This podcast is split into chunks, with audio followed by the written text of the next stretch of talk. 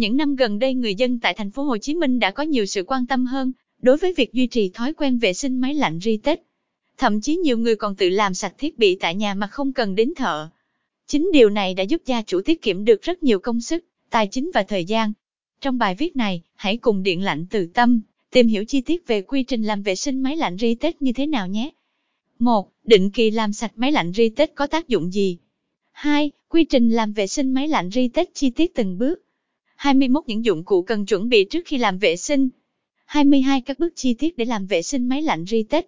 3. Những vấn đề thường gặp khi vệ sinh máy lạnh ri Tết.